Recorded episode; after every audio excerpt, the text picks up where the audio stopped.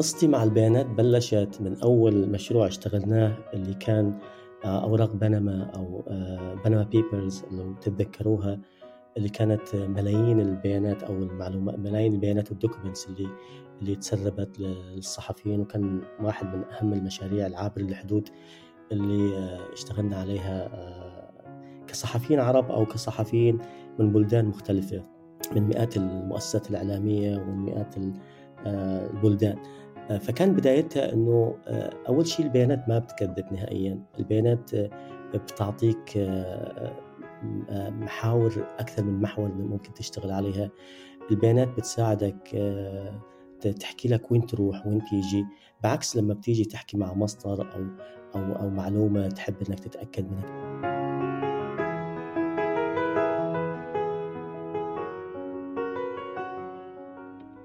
بالنسبة للكثيرين البيانات هي أرقام وإحصائيات ومعلومات مملة وجافة ولا تفهم بسهولة. ولكن بالنسبة لصحفيي وصحفيات البيانات البيانات هي مدخل لقصة إنسانية. قد تكشف ظلما وقع أو قصة حدثت أو خطأ ارتكب. ولعل هذا هو واحد من الأسباب التي جعل الضيف في حلقة اليوم يتعلق بالبيانات في عمله الصحفي ويكون مهووسا بها على حد وصفه. في هذه الحلقة أتحدث إلى الزميل العزيز الصحفي الاستقصائي ومحرر البيانات الأول في أريج محمد الكوماني عن التحقيقات والعمل مع الصحفيين والصحفيات ودبلوم صحافة البيانات من أريج.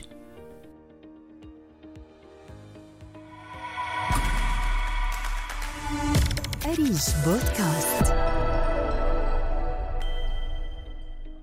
أهلا وسهلا فيكم بحلقة جديدة من بودكاست أريج وسعيد اليوم في هذه الحلقة الثانية من الموسم الثاني من بودكاست أريج. أن يكون معي زميل عزيز جدا جزء مهم أو عضو مهم من فريق أريج ومن فريق التحرير بالتحديد الصحفي الاستقصائي محمد الكوماني. محمد أهلا وسهلا فيك معي في هذه الحلقة من بودكاست أريج. أهلا فيك آه، سامي. سعيد جدا أن أكون معكم. ونحن سعداء أيضا وأكيد يعني أنا بعرف أنه آه، أنت كمان لك مكانة خاصة عند الصحفيين نظرا لأنه شغلك معاهم كمان آه، يعني من زمان وقديم آه، آه، قديم جديد طبعا. ولكن بالنسبة لكثير ناس يمكن ما بتعرف من هو محمد الكوماني. فمنحب نعرف عن محمد من خلال محمد إذا ممكن. هو صعب إنه حدا يحكي على حالي بس إنه احكيها باختصار أنا اسمي محمد الكوماني. أنا صحفي من اليمن. أه بشتغل مع اريج من حوالي 2014 نهاية 2014 آه، مهتم كثير بالصحافه تتبع المال والفساد وصحافة البيانات. مدرب على صحافة البيانات ومهووس بالبيانات. آه، بنبسط كثير آه، بشكل شخصي وبشكل مهني إنه أتعاون مع صحفيين من بلدان مختلفة وأكون معهم علاقات خلال العمل معهم أو بعد ومساعدتهم. آه، بشكل شخصي أو أو ضمن العمل مع أريج. آه، وإن شاء الله تكون الحلقة اليوم البودكاست تكون فيها أشياء ممكن يستفيدوا منها. أكيد أكيد. بس لفت انتباهي محمد إنك آه، ركزت على صحافة البيانات وأنا بعرف إنه قديش عندك شغف بهذا الموضوع فحابة أعرف بس هيك السر وراء هذا الشغف. ليش محمد هالقد آه، آه، يعني آه، بحب أو داخل كتير بصحافة البيانات.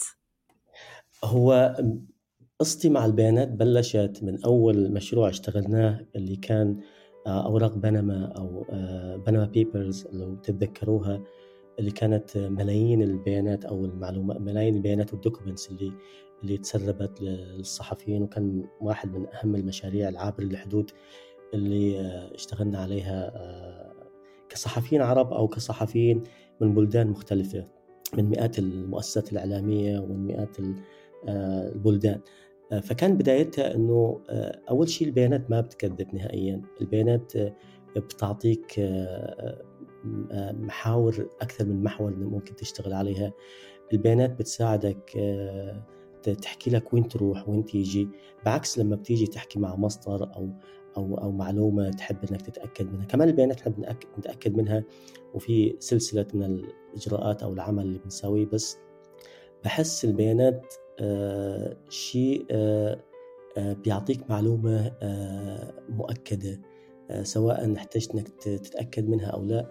فهيك آه بحس إنه البيانات أو إنه البيانات شيء بيساعد كثير الصحفي إنه آه، يشتغل على مواضيع كثيرة سواء كانت إنسانية أو فساد أو أو إحصاءات مرتبطة بالجندر أو بال بأشياء كثيرة فالبيانات بتساعد كثير. خاصة إنه حاليا البيانات آه، أصبحت متوفرة كثير.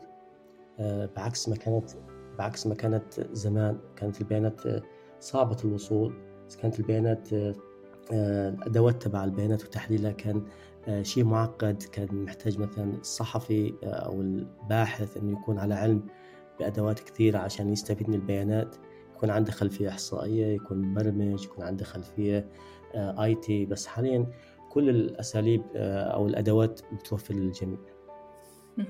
ولو إنه كمان يعني لما بنفكر هيك بكلمة البيانات يعني بتخطر على بالنا أرقام زي ما أنت حكيت وإحصائيات ويعني يمكن الأرقام فيها دائما هذا العنصر الجاف أو العنصر الممل. ورغم هيك يعني آه، أنت تجد فيه الجانب المثير والجانب الإنساني والجانب الجاذب أيضا للقراءة والاستكشاف ف يعني بالنسبة لأي حدا عنده نوع من ال ال ال يعني الملل من موضوع فيه أرقام وبيانات وما إلى ذلك كيف فيك تقنعهم إنه لا البيانات مش هيك أو صحافة البيانات مش هيك؟ كيف ممكن إنك تقنع الصحفيين أو الصحفيات إنه البيانات آه، ليست جامدة آه، إنه من خلال فهم البيانات فهم أساسيات البيانات وإحنا بننطلق في البيانات آه، خاصة في دبلوم صحافة البيانات اللي ممكن نتكلم عليه لاحقا إنه إحنا بننطلق من من أفكار ومن فرضيات ومن من من سرد قصصي للبيانات. إحنا لما بنحاول نوصل البيانات للمتلقي المتلقي ما بيفهم إنه شو النسبة نسبة كذا من كذا أو آه، المعدل ارتفع أو المتوسط البياني أو الإحصائي. المتلقي ما بيفهم هاي الأشياء خاصة إنه بيفهم بس إنه حاب توصل له المعلومة ففي جزء من الأجزاء الأساسية في صحافة البيانات اللي هي سرد القصص مع البيانات. إحنا بنحاول نبسطها بشكل بسيط آه، بحيث إنه يوصل للمتلقي العادي آه، قبل الصحفي وكيف ممكن يفهمها. فصحافة البيانات مش مختلفة عن الصحافة عن الأنواع المخت... عن الأنواع الأخرى. من الصحافة صحافة البيانات فيها جانب إنساني صحافة البيانات فيها جانب افتراضات مثل صحافة الصحافة الاستقصائية. بنحاول إنه نثبتها أو ننفيها. صحافة البيانات أو البيانات بشكل عام بتكون فيها مصادر مصادر آه إنسانية آه بنسوي معها مقابلات آه بنسأل بنبحث مثلها مثل الأنواع الأخرى من الصحافة. بس إنه المصطلح أو المفهوم العام لدى الصحفيين والناس ككل إنه صحافة البيانات هي صحافة أرقام هذا مفهوم خاطئ جداً. يمكن بحديثنا اليوم محمد رح نحاول إنه آه، يعني آه، ندقق أو نظبط معنى هاي المعلومة بعقول وأذهان الناس آه، والصحفيين اللي لسه عم ببلشوا كمان بعملهم الصحفي. ويمكن من ضمن الأشياء اللي أنت بتشتغلها محمد آه، في إطار أريج هو زي ما أنت حكيت العمل مع الصحفيين آه، برحلة إنتاج تحقيقاتهم وإنجازها آه، كمشرف لهؤلاء الصحفيين. يعني دائما أنا كنت أحكي إنه المشرف هو الشخص الذي يكون مع الصحفي ويعني بيعمل له مثل جايدنس على إنتاج التحقيق وما إلى ذلك بس يمكن بحب أسمع منك أكثر تفاصيل عن ما هي المهمة التي يقوم بها مشرف التحقيقات مع الصحفيين؟ المهمة اللي آه، بيقوم بها المشرف آه، مع الصحفيين آه، من وجهة نظري بتزيد أو بتنقص في محاور معينة بحسب القصة فكرة القصة أو فكرة التحقيق أو الصحفي أو الصحفية أو البلد اللي جاي منها الصحفي أو الصحفية. لكن بيوجد ركائز أساسية تتشارك في كل مراحل الإشراف مثل تطوير آه، فكرة التحقيق من البداية الصحفي أو الصحفية بيجي آه، بفكرة عامة أو بيقدم لأريج فكرة تحقيق قد تكون آه، جاذبة وتكون مهمة لكن محتاجة تطوير الفكرة بحيث أنه تتناول زاوية محددة نحاول نضيقها نحاول أنه نعرف وين ممكن كيف وين وممكن كيف ممكن نبدأ و والمحاور الأساسية والأشياء الأساسية اللي بتبدأ آه، بتطوير الفكرة. حتى نصل لفكرة فكرة تحقيق محبكة آه، مقنعة آه، فيها كشف جديد ولها اهتمام أكيد وتأثير في المجتمع. بعدين في واحدة من الأشياء المهمة اللي إحنا بنشتغلها مع الصحفيين أثناء الإشراف هي تعزيز مهارات التفكير النقدي. إنه غالبا الصحفيين آه، الصحفيات لما بيجوا خاصة المبتدئين على الصحافة الاستقصائية بيكونش عندهم مهارة التفكير النقدي إنه آه، تحليل المعلومات والمعطيات بشكل نقدي والتساؤل عن الافتراضات وكيفية اثباتها أو نفيها وهذا اللي بتعتمد عليه الصحافة الاستقصائية. نحن بننطلق من فرضية وبنحاول نثبتها أو ممكن يتم نفيها في الأخير. وهذا اللي بي, بي وهذا اللي بيميز الصحافة الاستقصائية أو عملية الإشراف ككل آه، في أريج. آه، في كمان عمل المشرف بيتضمن اللي بيستمر لأشهر بيتضمن تأكيد على أهمية الصحافة الأخلاقية ما في ذلك الدقة الإنصاف تجانب تضارب المصالح وإعطاء حق الرد والتعامل مع الحالات وخصوصياتها والأطفال وما ذلك من من الأشياء الأخلاقية اللي لازم نركز عليها تطوير مهاراتهم البحثية. إنه كمان الصحافة الاستقصائية أو الصحافة ككل أنا بعتبر الصحافة ككل إنه محتاج يكون الصحفي عنده مهارات البحث وكيفية الوصول إلى المعلومة بشكل دقيق وسهل وبدون ما تضيع آه، وقته ويكون عنده المهارات الأساسية لتدقيق المعلومات. حاليا إحنا بيكون عايشين في عالم آه، مليء بالمعلومات المغلوطة وال, وال والملفقة آه، منتشرة على وسائل التواصل الاجتماعي وكذا. ففي واحدة من الأشياء اللي إحنا بنركز عليها أنه كيف يمكن أن نحصل على المعلومات من مصادر موثوقة وتكون آه، آه، تم تدقيقها والصحفي أو الصحفية عنده القدرة قبل ما يبعثها أو يشاركها مع المشرف أنه يكون راجعها ودققها وهذا في أشياء كثيرة أريج بتساعد فيها من هاي الناحية من ناحية تدقيق المعلومات. بنساعد كمان آه، في في مهارات مختلفة قد تكون في آه، صحفيين ممكن أو أو اللي يسمعني ممكن يستغربها إنه كيف ممكن إنه يجي لعندك صحفي ما عندوش مثلا إجراء مهارات إجراء المقابلات أو التعامل مع المصادر أو كذا. هي واحدة من ضمن المهام اللي إحنا بنساويها في عملية الإشراف.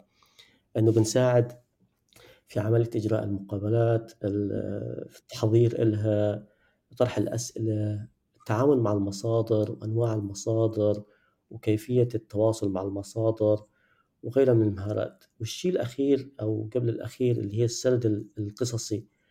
إنه كيف ممكن إنك تسرد قصتك بشكل متسلسل واضح مختصر والمساعدة القانونية والسلامة الشخصية.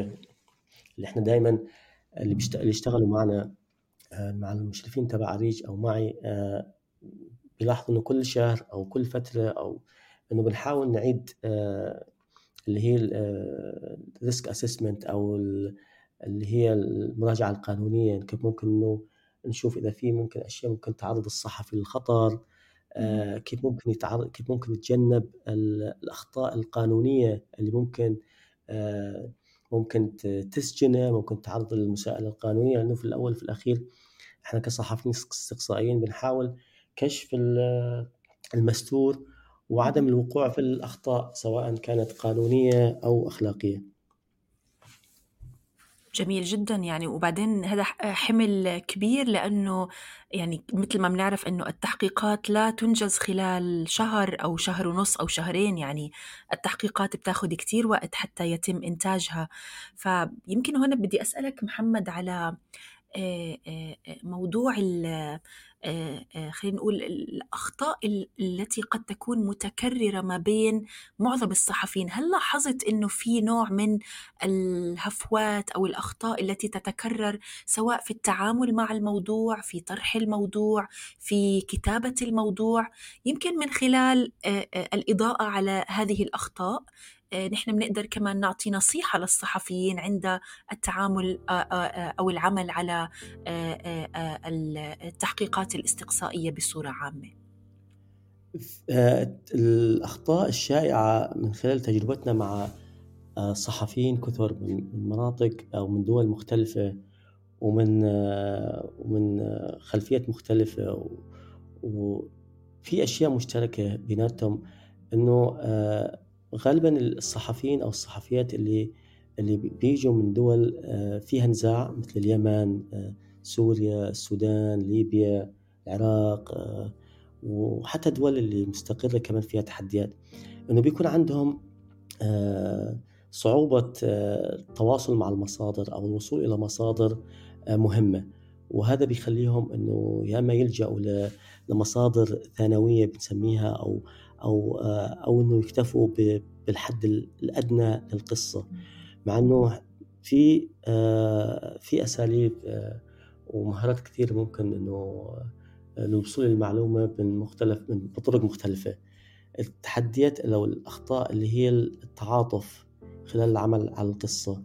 إنه الصحفي أو الصحفي الاستقصائي بشكل بشكل خاص إنه بيواجه قصص مليئة بالتحديات العاطفية. إنه يا إما بيتعامل مع مع الصحفي بيتعامل مع حالات مثلا تعرضت للانتهاكات بيتعامل مع أطفال بيتعامل مع سيدات تم انتهاكهم أو انتهاك حرياتهم أو ما إلى ذلك. فأحيانا بتحصلي الصحفي أو الصحفية بيكون تعاطفه واضح في القصة ورأيه موجود في القصة. وهذا كمان بيكون خطأ كبير إنه إنه الصحفي هو مش آه، إنه الصحفي ممكن يظهر تعاطفه من خلال الاهتمام بالقصة ومن خلال إنه هو يسعى لإثبات الضرر الناجم أو اللي تعرضت له الفئة اللي بيغطيها. مش إنه آه، يتعاطف آه، مع القصة من خلال وضع رأيه داخل القصة. كمان إنه بشوف في تساهل كبير في سلامتهم الشخصية. إنه بيكون مثلا صحفي عارف إنه آه، في خطر عليه آه، إنه صعب انه هو مثلا يروح يواجه آه، مسؤول أو أو جماعة مسلحة أو أو متنفذ معين في موضوع القصة فبتحصليه إنه ممكن يكون متساهل من السلامة المهنية السلامة الشخصية أو السلامة الرقمية إنه بيتعامل بكل بكل عفوية بيبعت على الفيسبوك بيفتح الروابط اللي ممكن تكون ممكن تكون مهكرة بيتواصل مع المصادر بشكل غير موثق. فهي هي ضمن هي الأشياء الأساسية أو اللي بتذكرها اللي بتكون ضمن الأخطاء اللي بيتشارك فيها صحفيين كثر آه، لأ مهم إنه نضوي عليها لأنه آه، ما دام هي أخطاء شائعة فبالتالي يعني يعني هذه قد تعتبر بداية للعمل على آه، يعني تقديم نصائح اللي هي طبعا أنتم كمشرفين أو أنت كمشرف محمد عم بتركز على ألا يقوم بها الصحفي أو إنه ينتبه الصحفي والصحفية عندما يقبل أو يقوم بمثل هذه الأخطاء. وهو طبعا أكيد نحن أيضا في أريج نحرص عليه. ويمكن هنا كمان بما إنه هذه الرحلة محمد مستمرة آه، قد تكون مرات لأشهر آه، لفترات طويلة آه، هل تنتهي عندما ينشر التحقيق ولا كمان هناك دور للمشرف مع الصحفي والصحفية في مرحلة ما بعد نشر التحقيق؟ علاقة المشرف بالصحفي داخل أريج خاصة لا تنتهي بعملية نشر التحقيق. لا العملية متواصلة. إنه من ناحية هل هل حصل أو حدث تأثير بعد نشر التحقيق هل حصلت تفاعلات داخل البلد اللي نشر فيه التحقيق؟ هل تم التواصل مع الصحفي من خلال مصادر أو منظمات مهتمة أو جهات مهتمة في التحقيق. هذا على الجانب الشيء المرتبط بالتحقيق. وعلى الجانب الشخصي إنه كمان بتضل تواصل الصحفي التواصل المشرف مع الصحفي إنه هي بتنبني علاقة مثل ما حكيت هي رحلة طويلة بتستمر لأشهر واحيانا آه والله بتستمر أحيانا في حالات تستمر مثلا 8 أشهر سنه أو أكثر من سنة. فتخيلي إنك بتتعاملي مع زميل أو زميلة آه من بلد مختلف آه لمدة مثلا 8 أشهر أو سنة. فبتتكون آه علاقة شخصية آه مهنية. إنه بيتم التواصل مع الصحفي بيبدأ إنه شو رأيك بهالفكرة؟ الفكرة ممكن يتم العمل عليها.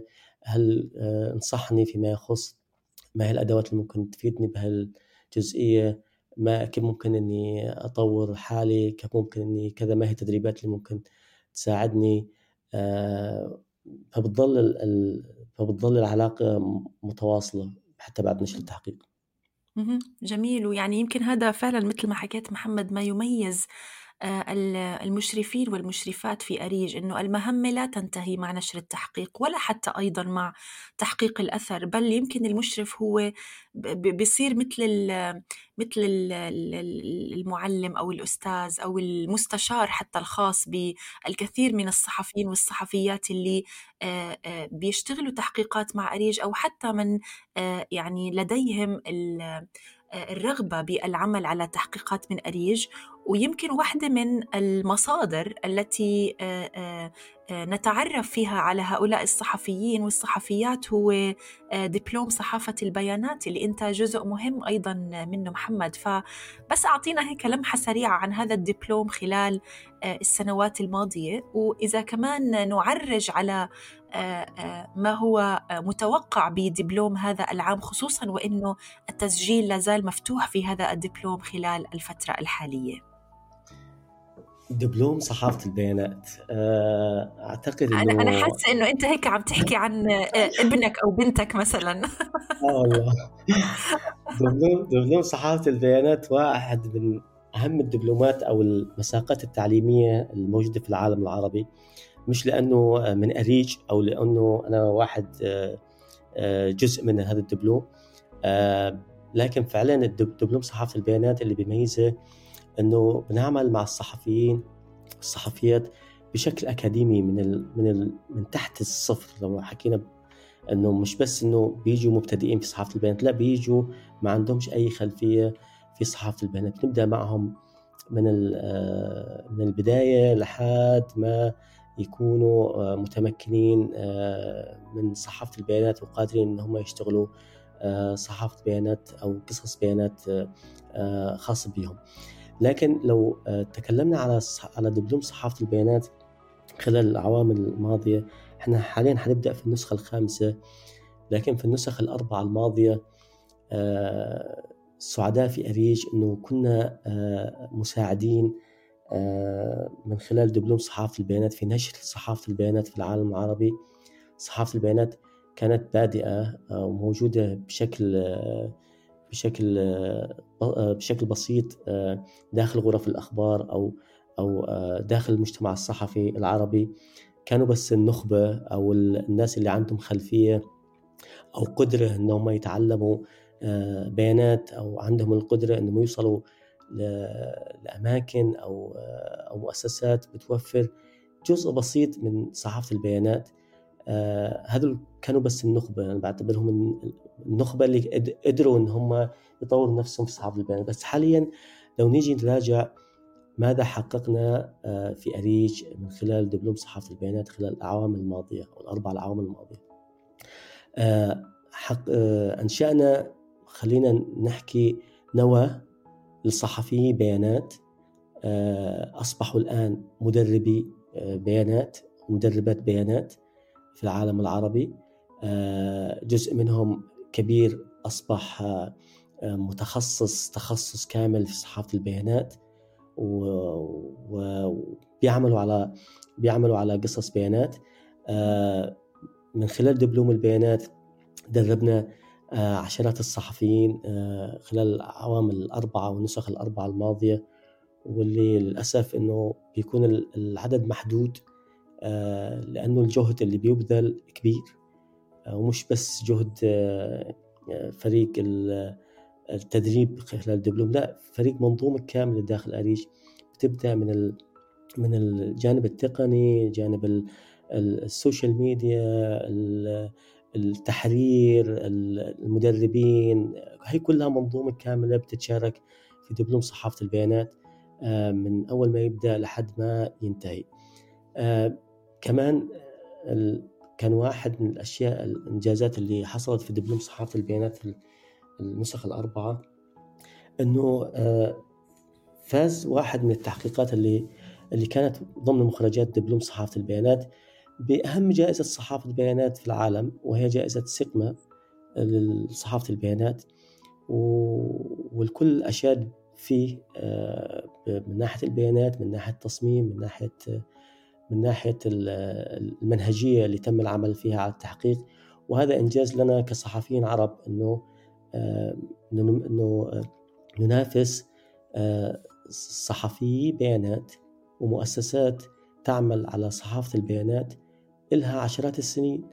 ونقدر نكون ضمن التحقيقات أو القصص اللي هي المنافسة وكمان نفوز بجائزة جائزة في هذه في جائزة عالمية. شو الجديد في صحافة البيانات دبلوم صحافة البيانات النسخة الجديدة؟ آه، طبعا آه، مش حمشي في الأشياء الأساسية اللي إحنا بنمشي فيها اللي هي بنبدأ من أساسيات البيانات جمع البيانات والقصصي بس الشيء الجديد اللي حيكون في دبلوم صحافة البيانات إنه إحنا كنا عالم كنا بنعيش مرحلة آه، الذكاء الاصطناعي.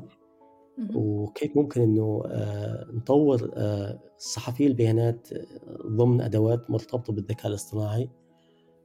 ففي واحدة من الجزئيات الأساسية اللي إحنا هلأ بنفكر فيها وبنطورها في المنهج اللي حيكون اللي حنبدأ فيه في دبلوم صحافه البيانات النسخة الخامسة إنه في مجموعة من الأدوات اللي حتكون مرتبطة بالذكاء الاصطناعي ولها ارتباط بالبيانات حتكون ضمن المحاور الأساسية اللي حنشتغل عليها ويستفيد منها الصحفيين. جميل جدا. ويمكن هيك وإنت عم تحكي محمد آه، تذكرت لما نحن بنحط على السوشيال ميديا الإعلان الخاص بالدبلوم أو حتى نتائج الدبلوم أو ما إلى ذلك بيجينا كتير ناس زعلانين إنه أنا قدمت عشر مرات ولم يتم قبولي يعني وبدأت أستسلم لهذا الأمر. فيمكن أنا هون بدي أسألك وهو آخر سؤال عندي محمد على آه، نصيحتك للناس اللي بتقدم على دبلوم صحافة البيانات هل إذا الشخص قدم مرة ومرتين وثلاثة ورفض هل يجب أن يفقد الأمل وكيف ممكن يوصل للنموذج أو التقديم الأمثل؟ خلينا نحكي آه نض... كمان يعني بدنا ناخذ بعين الاعتبار إنه في منافسة جدا عالية على الدخول في دبلوم صحافة البيانات. آه نصيحة للصحفيين والصحفيات هم آه اللي بيقدموا الدبلوم آه صحافة البيانات وبيتم رفضهم مرة ومرتين وثلاث أنا بنصحكم ما تيأسوا. وممكن تسألوا صحفيين وصحفيات آه، قدموا مرة ومرتين وثلاث وتم قبولهم. وفي صحفيين أنا ما راح ما راح آه، أحكي إنه من حظهم إنه تم آه، إنه تم قبولهم من أول مرة لأنه إحنا بنا إحنا لما بنيجي نختار المتقدمين اللي حيشاركوا معنا في الدبلوم إنه تخيلوا إنه بيتم حوالي 750 متقدم من من مختلف الدول العربية. على دبلوم إحنا محتاجين فيه بس حوالي 20 شخص أو 21 شخص. آه 21 زميل وزميلة من من دول مختلفة ضمن معايير مختلفة.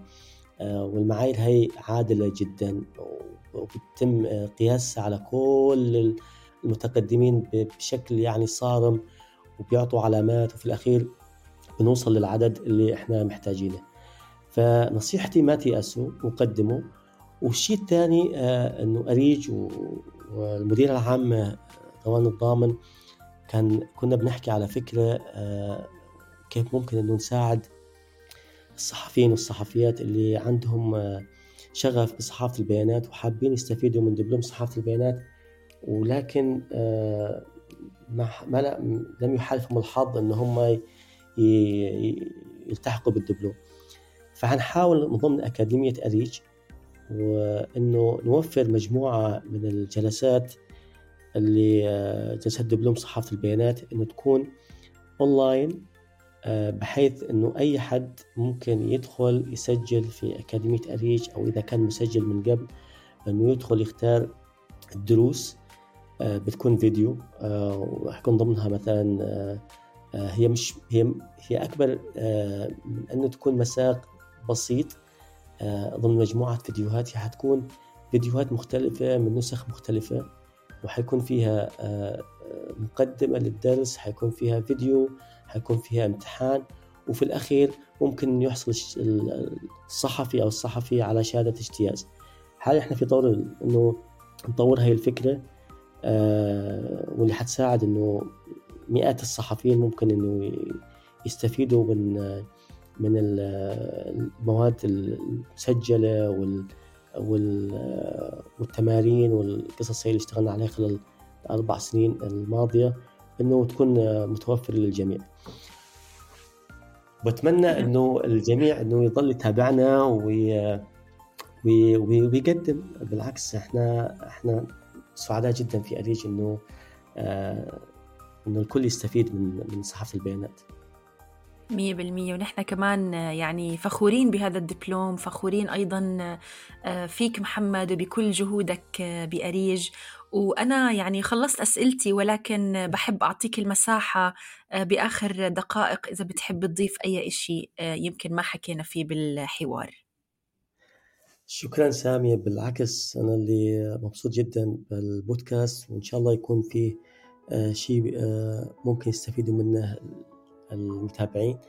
أنا بس في عندي نصيحة أخيرة للي يسمعنا هلأ آه، خاصة اللي مهتمين بالصحافة الاستقصائية وصحافة البيانات إنه يوجد آه، مصادر كثيرة على الإنترنت آه، ممكن تساعد إنه تطور مهاراتك. ونصيحتي إنه ما تضلك منتظر إنك تحضر تدريب مع تحضر تدريب مع مؤسسة أو أنك آه، تكتفي بالمهارات اللي أنت آه، اللي أنت حاليا تشتغل عليها. الصحافة بتتطور والمجالات تبعها بتصبح أكثر أكثر تضييقا على الصحفيين اللي ما عندهمش مهارات.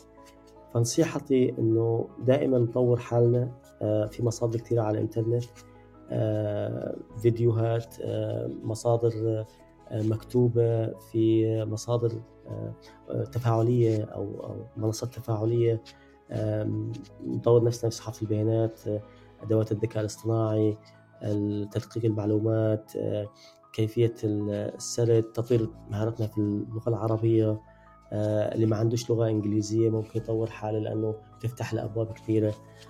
دائما إنه نضل متفاعلين آه، مع جديد الصحافة ولا نركن إلى المهارات اللي آه، لدينا حاليا.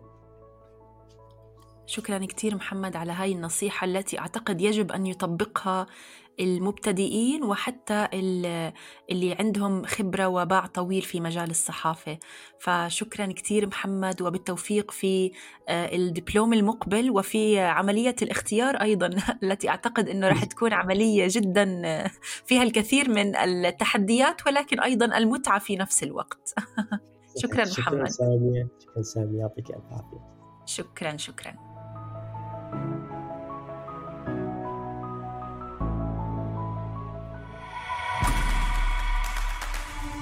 كان هذا أريج بودكاست.